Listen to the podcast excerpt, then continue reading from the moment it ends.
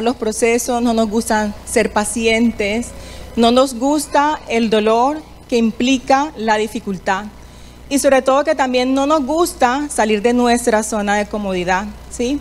Y tal vez quisiéramos ser exonerados como en los exámenes o acerca de ciertos pagos que hemos sido exonerados. Queremos lo mismo con relación a las dificultades. Nos gustaría, si de nosotros dependiese, no tener que pasar por ahí. Nos encantaría tener una póliza que dijera no hay pérdidas o no tienes pérdidas. Pero esa no es la realidad, ¿sí? Y no es lo que el Señor dice en su palabra. En su palabra Él dice que es necesario que pasemos por diferentes tipos de pruebas y dificultades, ¿sí? Yo voy a invitar a nueve personas. Vamos a hacer un ejemplo rápido. Si me ayudan los jóvenes, les agradecería. Acá hay cuatro hermosos jóvenes. Eh, si nos ponemos a, lo largo, ¿sí? Una línea horizontal, ¿sí? Acá me faltan algunos. Eh, Luis, si me ayudas, Matthew, Brian, Andrew. Y Andrés me ayuda a repartir los papeles. Resulta que hace, hace un periodo de dos años más o menos, ¿sí? tuvimos el privilegio, algunas personas de acá, de ir a España a hacer un curso de liderazgo avanzado. Entre esas personas estuvieron Melina, estuvo Grace, estuvo George, estuvo Narcisa y estuve yo, ¿sí? Y algo que a mí personalmente me impactó muchísimo, ¿sí? Es algo que vamos a representar ahorita rápidamente. Eh, nos los enseñó nuestro pastor, ¿sí? Que ya falleció, Pat. Y es el proceso del peregrino. No sé si alguno de los que están aquí presentes alguna vez han leído el libro El progreso del peregrino o han visto la película. Alce la mano, ¿quién ha visto? Sí, resulta que esa, si hacemos silencio, por favor, atrás, gracias.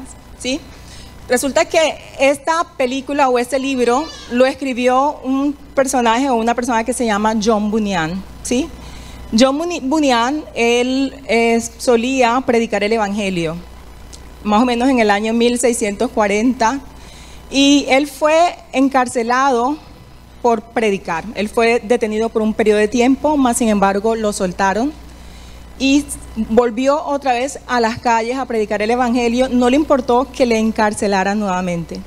Él fue encarcelado y durante 12 años se mantuvo en la cárcel. Cuando estaba en cárcel, el Señor le dio muchos sueños.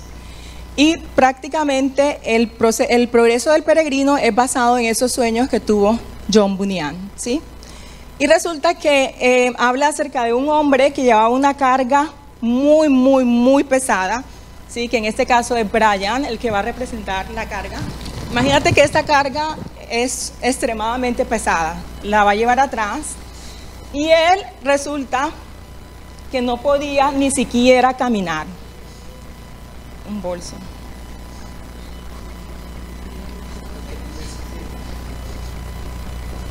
La carga era tan pesada, ¿sí? Que él no podía avanzar muchísimo. Pero resulta que él se encontró a alguien que se llamaba el evangelista. Y el evangelista lo dirigió camino hacia la cruz. Cuando él finalmente se encontró a la cruz, ¿sí? Supongamos que la cruz es Eduardo.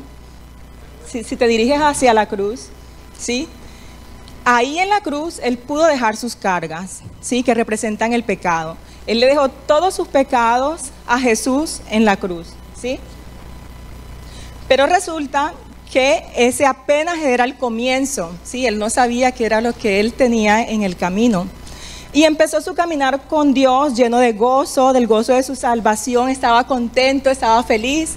Y él quería dejar atrás la ciudad de perdición o la ciudad de, mm, tenía otro nombre, sí, bueno, de perdición, no recuerdo el otro nombre, y resulta que él iba hacia la ciudad celestial.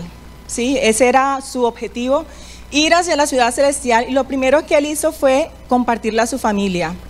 Decirle a su esposa, decirle a sus hijos, la familia y los hijos le dijeron, estás loco, te volviste loco, qué bicho raro, fue el que te picó, ¿sí? Y ninguno le hizo caso. Entonces él tomó la decisión de seguir ese camino hacia la ciudad celestial solo, sin su familia porque se burlaban de él y pensaba que, él estaba loco. Pero resulta que en el camino, él empieza a caminar, se me acompaña Brian, y se encuentra con el Valle de la Soledad, ¿sí? Y muchas veces en nuestro caminar con Dios llegamos a ese valle como cristianos. Pensamos que nunca vamos a llegar a, esa estación, más sin embargo, en nuestro caminar el Señor permite, ¿sí? Que lleguemos al Valle de la Soledad. Cristiano sigue caminando y se encuentra con la colina de las dificultades. Se encuentra una montaña grandísima de dificultades que tiene que empezar a escalar. Y él empieza a pensar, yo, pensaba que era más fácil el proceso, no pensé que me iba a costar tanto. Él seguía caminando y adivina con qué se encuentra. ¿Con qué? El pantano del desaliento. Y como hijos de Dios muchas veces nos encontramos ahí sin posibilidad alguna de salir. En el momento pensamos que no hay salida, pero Dios es tan bueno que en cada proceso, en cada estación, Él nos da la salida. Él sigue caminando como cristiano y adivina con quién se encuentra, con la ciudad del legalismo, donde empieza a caerse de la gracia y empezar a esforzarse para agradar a Dios. Y como cristianos también muchas veces nos encontramos en el legalismo. Nos olvidamos que es por la gracia y no por el esfuerzo humano. Él sigue caminando. Se ríe Kelvin, ¿por qué te ríes? Y resulta que llega a la feria de la vanidad.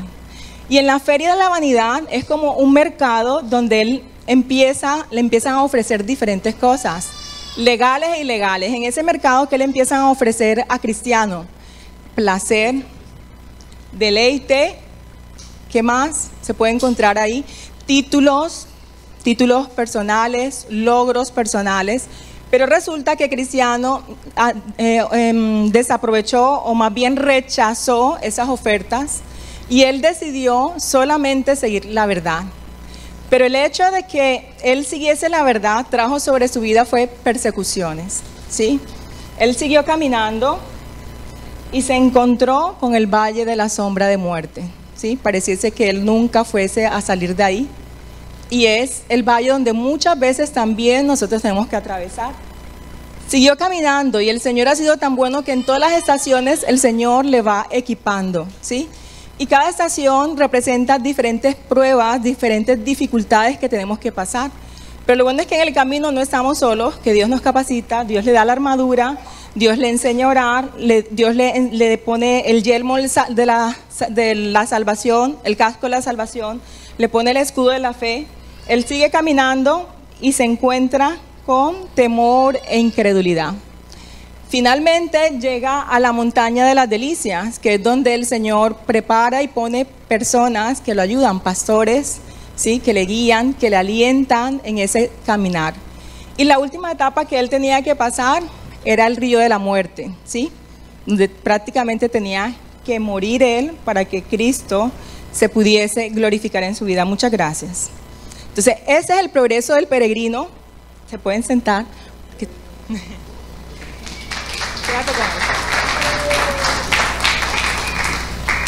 Y ese, porque me, me, gustó muchísimo esa vez que estaba en, España, porque realmente representa nuestras vidas. Porque cuando pasamos por el valle de la sombra de, muerte o cuando pasamos por eh, la ciudad de temor o con el gigante de desesperanza, pensamos que somos los únicos en ese proceso, que no hay nadie más que pasa lo que yo estoy pasando, pero resulta que no es así. Entonces ese libro fue alentador porque a través de, ese libro o de esa película lo que el Señor me decía a mi corazón era que en todas partes del mundo hay personas que viven ese proceso y que lo más importante es que en medio de cada dificultad Dios está, ¿sí? En su palabra Jesús nos enseña en Juan 13 que tenemos que pasar por dificultades. No sé si se acuerdan de ese versículo que dice que en el mundo tendréis aflicción, pero confiad que yo he vencido el mundo. Y antes decía que en él íbamos a tener paz, ¿sí? En la otra versión de la Biblia dice que en vez de aflicciones vamos a tener muchas pruebas y tristezas. Pero muchas veces pensamos que como cristianos no vamos a experimentar eso. pensamos que las dificultades nunca van a llegar a mi vida. Y lo que el Señor quiere decirte hoy es que las dificultades van a llegar. Y que lo que tenemos que aprender es a tener la actitud correcta y a saber que Dios está en medio de la dificultad y que muchas veces Dios permite la dificultad o la prueba para formar tu carácter, ¿sí? Para acercarte a Dios porque tal vez estabas apartado, porque tal vez ni siquiera le conocías. Pero a través de una dificultad, una prueba profunda, ¿qué es lo que el Señor hace? Empieza a manifestarse y empieza a mostrarse a ti. Las dificultades también pueden venir para arrepentirnos de nuestros pecados. ¿Se acuerdan en el caso de Jonás que el Señor le dio una instrucción, terminó en la, boca del en la barriga del pez? Y cuando él se arrepintió, ¿qué fue lo que hizo el pez? Lo vomitó, ¿sí? Pero también las dificultades sirven para transformarme, transformar mi carácter y hacerme cada vez más a la medida de Jesucristo. ¿sí? Resulta que había un hombre ¿sí? que escribió la mayoría del Nuevo Testamento, que es Pablo. Pablo constantemente les decía a sus discípulos que tenían que ser fuertes, que tenían que perseverar en la fe, porque era necesario pasar por muchas dificultades. Lo vamos a leer Hechos 14, 22 dice, fortaleciendo a los discípulos y animándolos a perseverar en la fe. Es necesario pasar por muchas dificultades para entrar en el reino de Dios, ¿sí? Esta semana para nosotros fue bastante dura como iglesia, ¿sí? Yo creo que la mayoría sabe, uno de nuestros pastores, Pat, sí, falleció esta semana. Y para nosotros fue bastante triste, fue devastador porque él significa mucho para nosotros. Ha sido un hombre que dio ejemplo en todos los sentidos, en liderazgo, en servicio, en entrega. Era un hombre apasionado, un excelente papá, un excelente maestro, un hombre que todo el tiempo tú lo veías gozoso, ¿sí? Y sabemos que está en un mejor sitio que nosotros en, en este momento, pero eso no deja de generar tristeza en nuestros corazones y dolor, ¿sí? Y en este momento, sí, sus, familiares están adoloridos, al igual que todo el cuerpo misionero, al igual que nosotros. Y la pregunta que te quiero hacer en este día es, ¿qué dificultad estás tú viviendo en este momento? Que tú piensas que no puedes seguir hacia adelante, que estás que tiras la toalla, que tal vez le estás diciendo al Señor, es mucho tiempo, Señor, en esta dificultad, ¿hasta cuándo Dios no aguanto más o por qué yo? ¿Sí? Si tú tienes papel, yo te invito a que lo pienses y que lo escribas. Y si no tienes papel, yo te invito a que levantes tu mano y alguien te lo va a pasar y te va a pasar un lapicero, ¿sí? Pero intentemos escribir qué dificultad tengo en ese momento, ¿sí? unos cuantos segundos para hacerlo.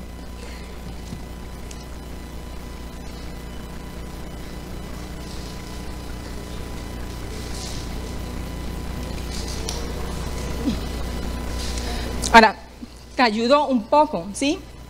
La dificultad puede ser la muerte de un ser querido o una enfermedad que tienes que estar enfrentando en este momento. Tu dificultad de pronto puede ser que Dios te está trabajando el área de responsabilidad y te está costando muchísimo a ti como joven. De pronto tu dificultad es que no consigues universidad y has intentado y no, no has conseguido absolutamente nada. O tu dificultad ¿sí? Mientras hacemos ese ejercicio intentemos hacer silencio, porfa, ¿sí? Tu dificultad puede ser una deuda impresionante, problemas financieros o temores profundos, inseguridades, miedos. Tu dificultad puede ser adicción a las drogas, tu dificultad puede ser algo que estás esperando hace tiempo y no te ha llegado y nada que te llega y vives, has pasado años y no te llega lo que estás esperando. Tu dificultad puede ser pornografía o la apatía de tus familiares, de, de tus hijos, ¿sí? De pronto tu dificultad es que crees que el tren se está pasando y nada que llega al esposo, ¿sí? Y aparte de eso, la gente que está alrededor no ayuda mucho, que digamos, porque todo el tiempo te pregunta, ¿y el esposo? ¿Y dónde está? ¿Sí? O tu dificultad puede ser que estás esperando hijos y nada que llegan y la gente alrededor también pregunta, ¿y para cuándo los hijos? Como si dependiera de nosotros, ¿sí? o tu dificultad pueden ser enfermedades mentales, ¿sí? ¿Lo escribiste o todavía no? Otros cuantos segundos.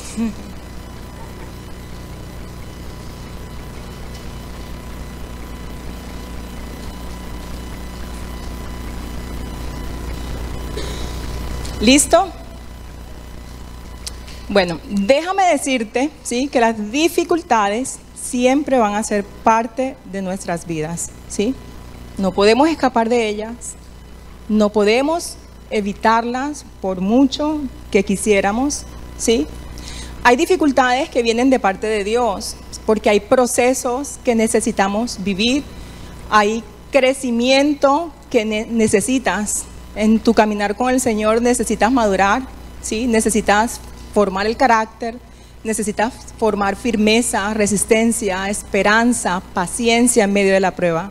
Pero también déjame decirte que hay dificultades que vienen producto de nuestras malas decisiones, que vienen como producto de nuestra desobediencia, ¿sí? Por ejemplo, que te vas de vacaciones con una tarjeta de crédito, no teniendo el dinero físico y terminas en una deuda tremenda que te quita el sueño. O por ejemplo, puede ser que miraste donde no tenías que mirar, ¿sí? Empezaste en una revista, luego empezaste en un video y terminaste completamente adicto a la pornografía o a la masturbación, ¿sí? Pero aún independientemente de cuál de las dos dificultades esté viviendo yo en este momento, aquella que viene como parte de, de un proceso o aquella que viene como producto de mi error, ¿sí? En ambas Dios está. Dios seguirá estando, ¿sí? Lo único que tengo que hacer yo es simplemente buscarle, ¿sí? La segunda pregunta que te hago, ¿sí? Y no para que me la respondas, es retórica, para que pienses en ella, es, ¿crees ahora mismo que Dios está en medio de tu dificultad? ¿Sí? Sí, entre dientes, o un sí de lo más profundo de tu corazón, ¿sí? Hoy vamos a, estudiar dos, dos capítulos, uno es Tesalonicenses y otro es Jueces, ¿sí? Vamos a Primera de Tesalonicenses capítulo 3. A través de este libro, Dios nos enseña, ¿sí? Que siempre van a haber dificultades. Y que yo te necesito estar consciente de eso, porque si yo no estoy consciente de que tengo que experimentar dificultades, ¿cuál crees tú que va a ser tu actitud frente a la dificultad? Tal vez te vas a llenar de resentimiento, de amargura, de tristeza, de rabia, de enojo, Tal vez vas a preguntar por qué, pero si tú sabes que hace parte de tu proceso, tú sabes que viene de parte de Dios, ¿sí? Tú puedes estar gozoso, tú puedes estar confiado. Entonces es importante entender que las dificultades hacen parte de nuestro caminar con Dios. Resulta que en Tesalónica, ¿sí? Estaba Pablo, Silas y Timoteo. Estaban ellos tres. En ese momento había una persecución impresionante. Pablo había estado en esa iglesia por un periodo más o menos de un mes, ¿sí? Y a él le tocó salir corriendo por la persecución. Y tuvo que dejar a esa iglesia sola, ¿sí? Ahora, ponte tú en los zapatos de los tesalonicenses. Imagínate que te acaban de compartir del Señor, que tú estás en tu primer amor, que tú empiezas a caminar con Él, que tú le entregas tu vida y de repente empiezan las dificultades, empiezan a saquearte, te sacan de tu casa, te quitan el alimento, te quitan el dinero que tienes en la cuenta, te quitan el dinero que tienes en los bolsillos. Y no solamente eso, que los familiares tuyos sufren a causa de esa persecución. Tuviste pérdidas también físicas de, hijos tal vez, esposas, padres, hermanos. ¿Cómo te sentirías tú en esos zapatos? ¿Tú qué harías? Solamente ponte a pensar un segundo. Si tú estuvieras en los, en los zapatos de los tesalonicenses y te desalojaran de tu casa, te dejaran desnudo, te dejaran sin comer, ¿sí? perdieras a tu esposo en medio de esa persecución, perdieras a tus hijos, ¿cómo te sentirías? ¿Seguirías caminando? ¿Seguirías diciendo aleluya, gloria a Dios, Señor, cómo te amo? ¿O estarías preguntándote, ¿por qué Dios? ¿Por qué yo? ¿Sí? Vamos a mirar qué fue, cuál fue la actitud de los tesalonicenses. En el versículo 1 dice, por último, cuando ya no pudimos soportarlos más, decidimos quedarnos solos en Atenas. ¿sí? El corazón de pastor de Pablo, ¿sí? Estaba angustiado, estaba preocupado. Y lo que hizo fue mandar a Timoteo para saber el estado espiritual de la iglesia en Tesalónica, ¿sí? El siguiente. Y enviamos a Timoteo para que los visitara. Él es hermano nuestro y colaborador de Dios en la proclamación de la buena noticia de Cristo. Lo enviamos a ustedes para que los fortaleciera, los alentara en su fe, los ayudara a no ser perturbados por las dificultades que atravesaban. Pero ustedes saben que estamos destinados a pasar por tales dificultades, ¿sí? Lo que el Señor nos está diciendo en esta mañana es que estamos destinados a pasar por dificultades. Y el Señor lo que hizo en esa época fue enviar a Timoteo para saber cuál era el estado espiritual de la iglesia, mirar si seguían firmes en la fe, pero también envió Timoteo con tres propósitos. ¿Sí se acuerdan cuáles son esos tres propósitos? ¿Para ser qué? Fortalecidos, para ser animados y para no ser perturbados. ¿Sí? ¿Qué significa la palabra fortalecer? La palabra fortalecer significa sostener, ¿sí? Y se usó eh, por, primera vez en Éxodo, creo que era. En, no, a ver. Sí, Éxodo, capítulo 17, versículo 12, no lo vamos a leer. ¿Se acuerdan cuando Moisés, sí, estaba en la cima de una montaña y el pueblo de Israel estaba peleando en contra de los amalecitas y él empezó a cansarse? ¿Sabes qué empezaron a hacer con sus manos? Las empezaron a levantar, ¿sí?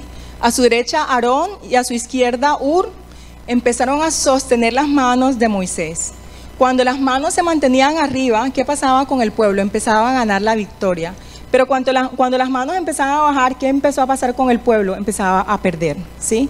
Entonces, acá esta palabra significa eso. O sea, que Timoteo, ¿qué fue lo que qué fue a hacer con esa iglesia? A sostener las manos a sostener su fe. También fue con el propósito de alentarles. Ahora, ¿qué significa la palabra alentar o animar? Motivar, dar vigor y hay otra definición que es darte un respiro. ¿Alguna vez has experimentado un respiro? Cuando tú haces como... Ah, ¿Alguna vez lo has experimentado? O sea, que ya la turbulencia está tan grande que tú necesitas respirar rápidamente porque si no te vas a desplomar. ¿Sí?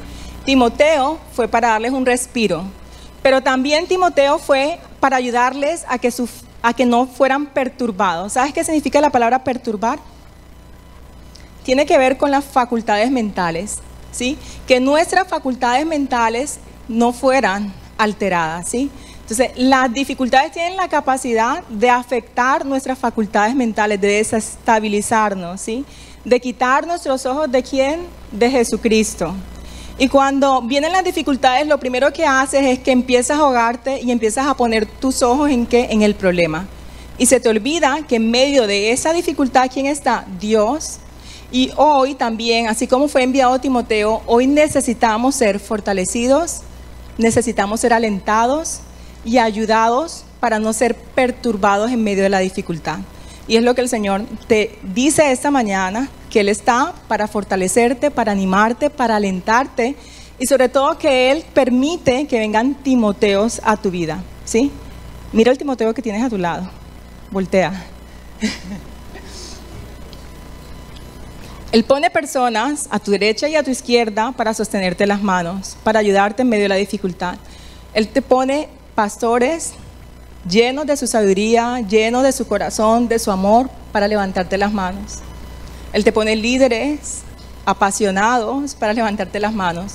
Te pone esposos, esposas, entonces seamos sensibles a la ayuda que nos da Dios en medio de la dificultad, que son las personas, ¿sí? Seguimos.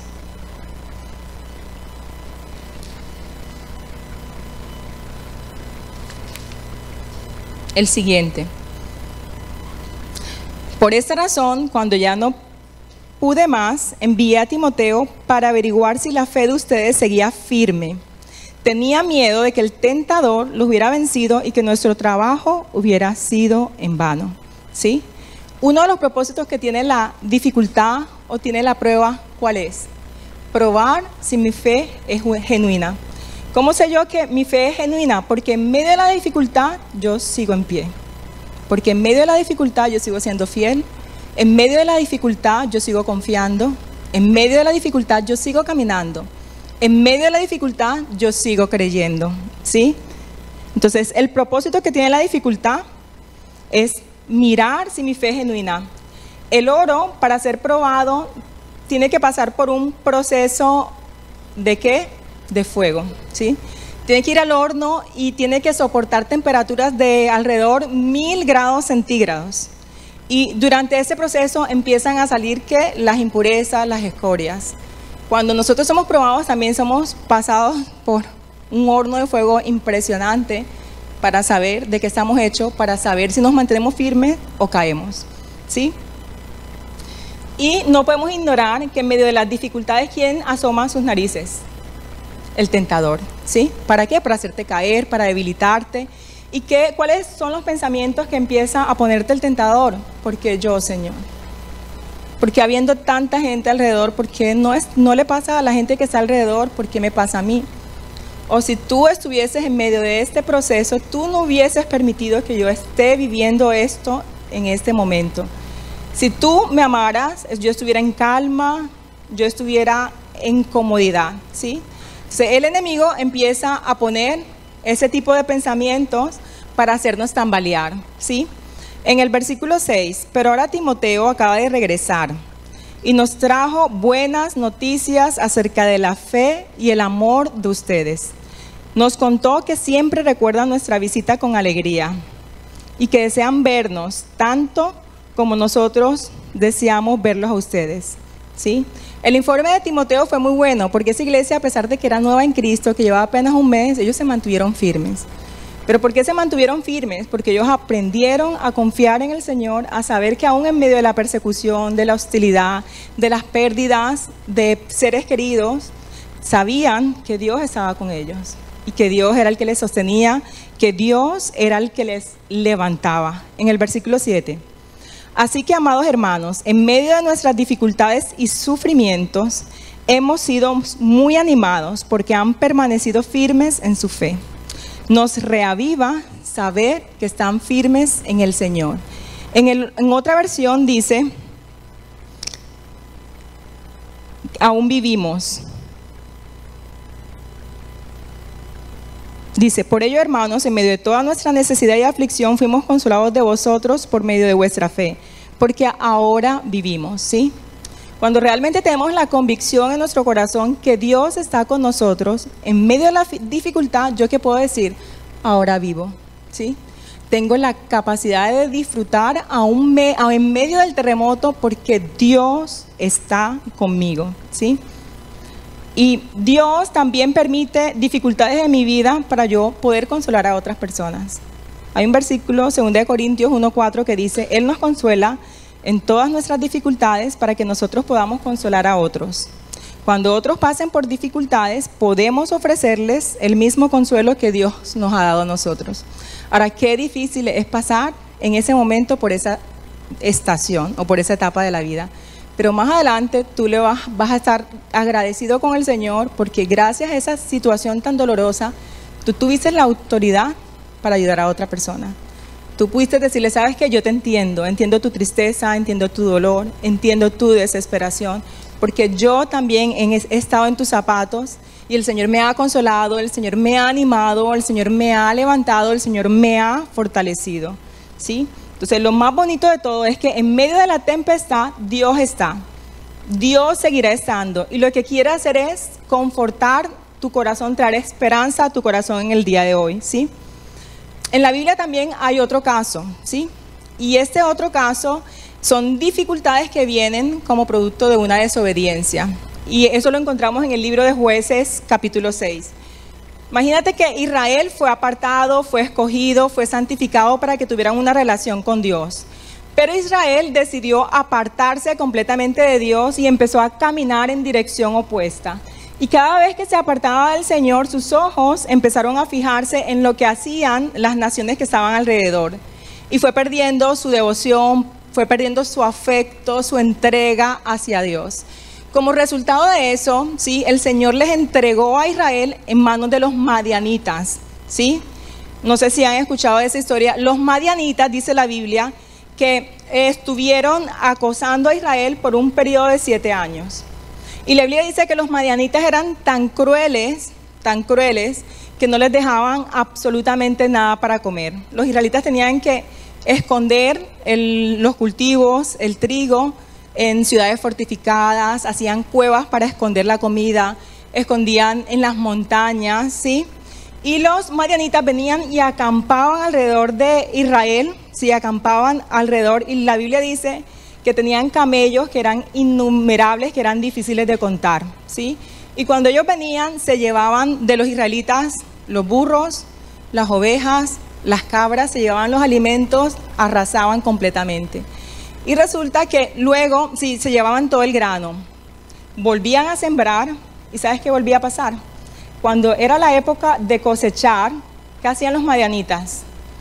Venían nuevamente y arrasaban absolutamente con todo, por un periodo de, siete años. Tanto era la dificultad que ellos estaban en ese, viviendo en ese momento que Gedeón tenía que esconderse en un lagar para poder trillar el trigo, ¿sí?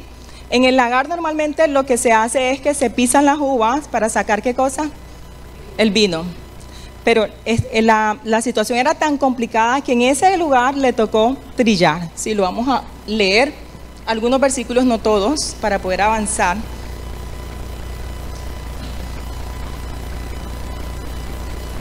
En el 9 creo que es. Esto dice el Señor, Dios de Israel. Yo te saqué de la esclavitud en Egipto, te rescaté de los egipcios y de todos los que te oprimían. Expulsé a tus enemigos y te di sus tierras. Te dije, yo soy el Señor tu Dios, no debes rendir culto a los dioses de los amorreos en cuya tierra ahora vives, pero no me hiciste caso. Entonces, ¿qué vemos claramente de esa situación? Que la dificultad que ellos estaban viviendo en ese momento, ¿por qué fue? Por desobediencia, ¿sí? Porque ellos decidieron apartarse de Dios. ¿Sí? En el siguiente. Después el ángel del Señor, del Señor vino y se sentó debajo del gran árbol de Ofra, que pertenecía a Joás del clan de Abiaser. Gedeón, hijo de Joás, estaba trillando trigo en el fondo de un lagar para esconder el grano de los madianitas. El 12, por favor. Entonces el ángel del Señor se le apareció y le dijo, guerrero valiente, el Señor está contigo. ¿Sí? ¿Qué es lo que nos dice el Señor en esta mañana? Guerrero valiente, guerrera valiente, el Señor está qué? Contigo. ¿Sí? Me encanta en inglés, lo puedes leer Andrés, alto. Mighty hero, the Lord is with you. Cuando los jóvenes se les viene a la mente Mighty Hero, ¿qué se te viene a la mente? A mí se me vienen tres personajes. Capitán América, Thor, Aquaman, ¿sí? No sé, uh, Iron Man, ¿sí? Álvaro Baeza, cuando Mighty Hero, ¿sí? Entonces, ¿qué es lo que el Señor te dice hoy? Guerrero valiente.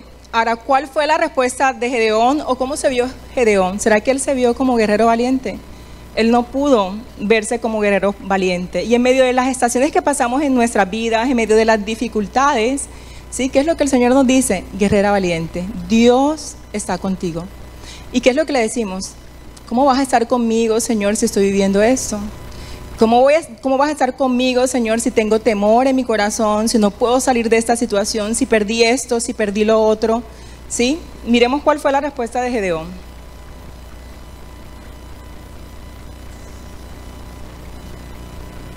Señor, respondió Gedeón, si el Señor está con nosotros, ¿por qué nos sucede todo esto? ¿Dónde están todos los milagros que nos contaron nuestros antepasados? ¿Acaso no dijeron, el Señor nos sacó de Egipto? Pero ahora el Señor nos ha abandonado y nos entregó en mano de los madianitas. Nosotros, así como Gedeón, podemos sentirnos. Cuando no entendemos que las dificultades hacen parte de nuestras vidas, ¿qué es lo que empezamos a hacer primero? A quejarnos, a decirle a Dios, Dios, estoy solo en este proceso, me has abandonado, Dios, ¿dónde estás? Si tú estuvieses conmigo, no hubieses permitido esta pérdida. Si tú estuvieses conmigo, no hubieses perdido el negocio.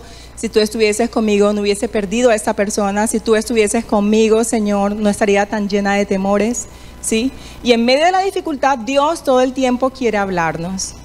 Pero el problema es que no podemos recibirlo. ¿Por qué no lo podemos recibir? Porque tenemos la actitud de Gedeón. Yo, Señor, guerrero valiente, ¿sí? Porque tenemos problemas con nuestra identidad y empezamos a vernos con los lentes nuestros.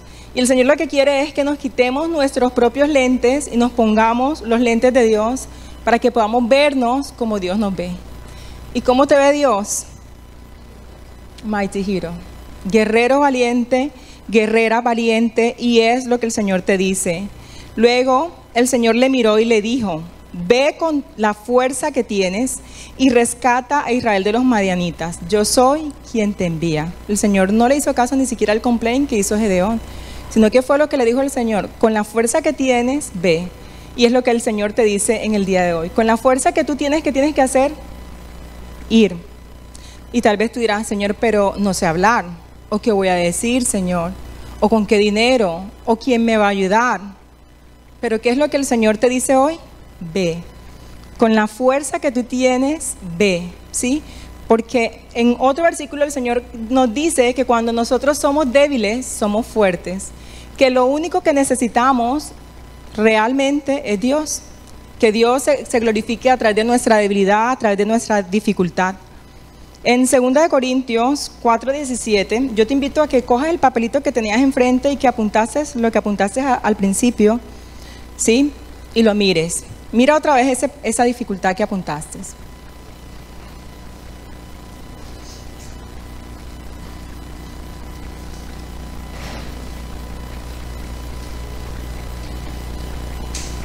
¿La tienes? Pues mira lo que el Señor te dice en 2 Corintios 4:17. Pues nuestras dificultades actuales son pequeñas. ¿Cómo es tu dificultad actual, lo que apuntaste en ese papel? Pequeñas y no durarán mucho tiempo. Sin embargo, nos producen una gloria que durará para siempre y que es de mucho más peso que las dificultades. Te lo repito. Pues nuestras dificultades actuales son pequeñas y no durarán mucho tiempo. Sin embargo, nos producen una gloria que durará para siempre y que es de mucho más peso que las dificultades. ¿Sí? Cada vez que pasamos por una dificultad, el Señor usa esa dificultad como oportunidad para mostrarnos su gloria, como oportunidad para decirnos, yo estoy contigo, tú no estás solo, yo estoy en ese proceso, Tú eres un guerrero valiente, ve con la fuerza que tienes, que yo te voy a ayudar en medio de tu dificultad, yo te voy a dar lo que tú necesitas, yo te voy a dar la fuerza, yo te voy a dar la sabiduría, yo te animo. Lo mismo que, que hizo con Timoteo, ¿se acuerdan que fue con un propósito de fortalecer, de qué más, animar y de ayudar en medio de la dificultad? Y lo que hace el Señor es estar con nosotros para alentarnos, para consolarnos, para animarnos, para que no seamos perturbados. Y Gedeón era consciente de su debilidad, ¿sí? Pero cuando tuvo la victoria, era tan consciente de su debilidad que luego, a la hora de darle los méritos a Dios, se los dio. Porque Gedeón sabía que en sus fuerzas nunca iba a poder vencer a los madianitas. Y de hecho, cuando él reclutó al ejército, cada vez más que hacía el Señor iba cortando el número. Porque no es con nuestras fuerzas, es con la fuerza del Señor. ¿sí? Y es lo que el Señor quiere hacerte, capacitarte, equiparte, llenarte para que tú puedas ir con su fuerza, no con nuestra fuerza, porque nuestra fuerza no nos lleva ni siquiera a la esquina. ¿sí? Y la tercera y última pregunta que te hago en este día, ¿sí? Es la siguiente. En realidad son varias preguntas, ¿sí? Si me regalas la primera imagen, Jonathan, por favor. Vamos a ver una imagen y me van a decir qué es. ¿Qué ven? Una ola, pero eh, un océano, ¿cierto?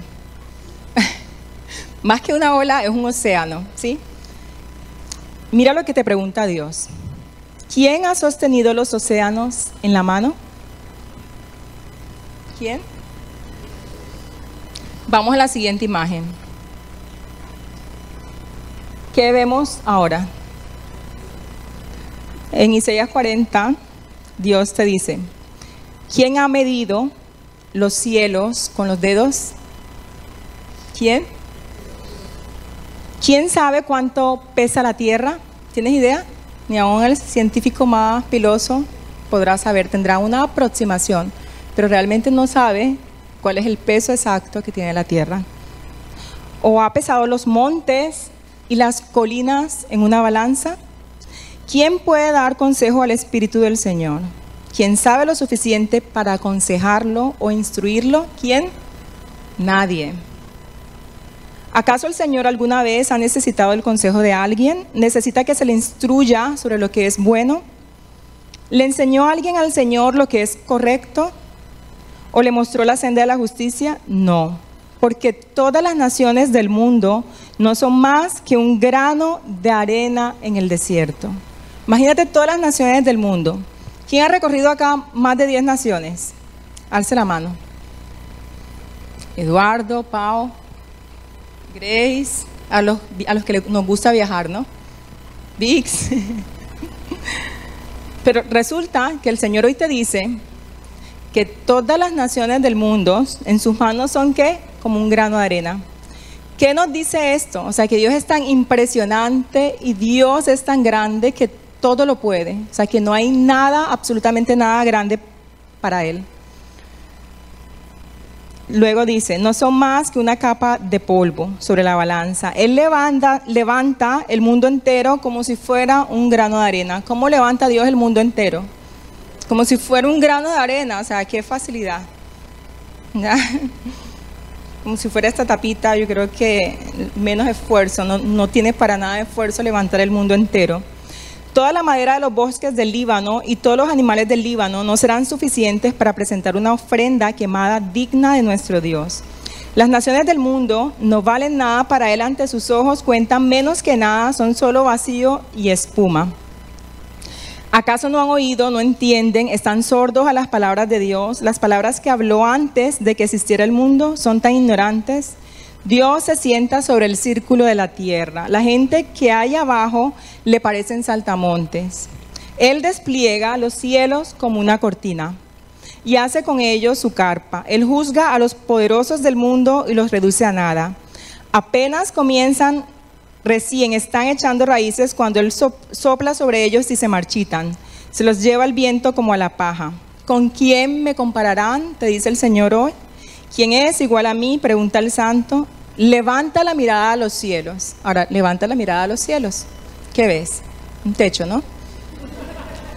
Pero extiende tu vista fuera de las persianas, ¿sí? Levanta tu mirada a, a los cielos. ¿Qué ves?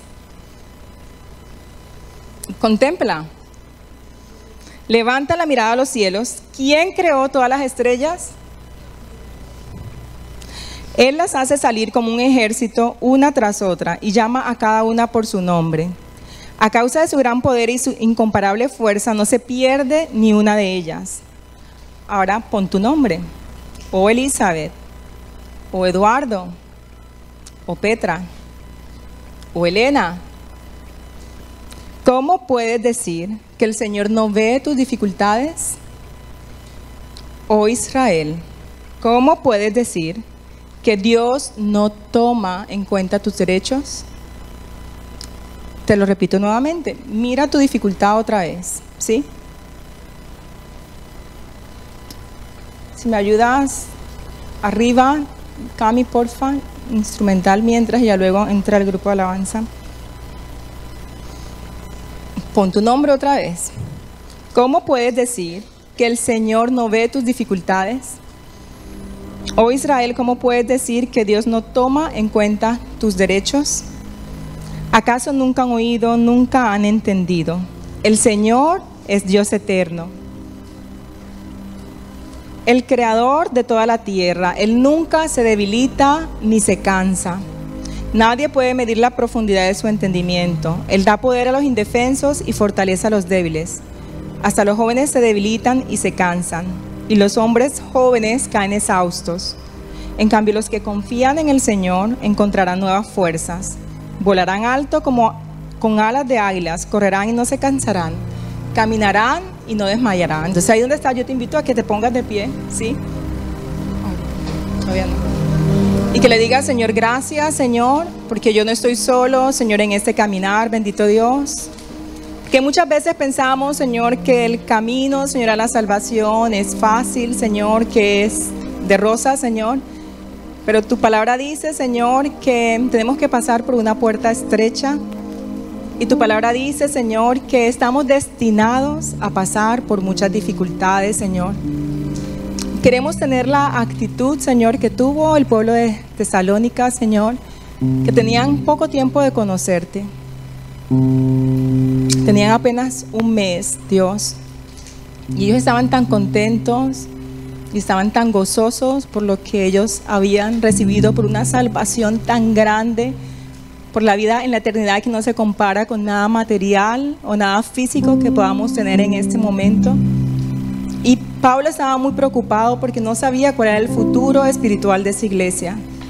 Pero en medio de la dificultad, en medio del terremoto, en medio del torbellino, en medio de las pérdidas físicas, materiales, ellos se mantuvieron firmes, Señor. Porque ellos sabían quién estaba con ellos, quién estaba en medio de ellos, Señor. Y es lo único que necesitamos saber en este momento, Señor, que estás con nosotros, que no estamos solos, Señor, que parece que no pudiéramos salir de la dificultad, que parece que no tuviese fin, Señor. Pero hoy lo que tú quieres, Señor, a través de tu espíritu, decir a cada corazón, Señor, es que tú nos alientas, Señor. Tú nos consuelas, tú nos fortaleces, Señor. Tú nos ayudas, Señor, en medio de la dificultad, a no ser inquietados, a no ser perturbados, Señor.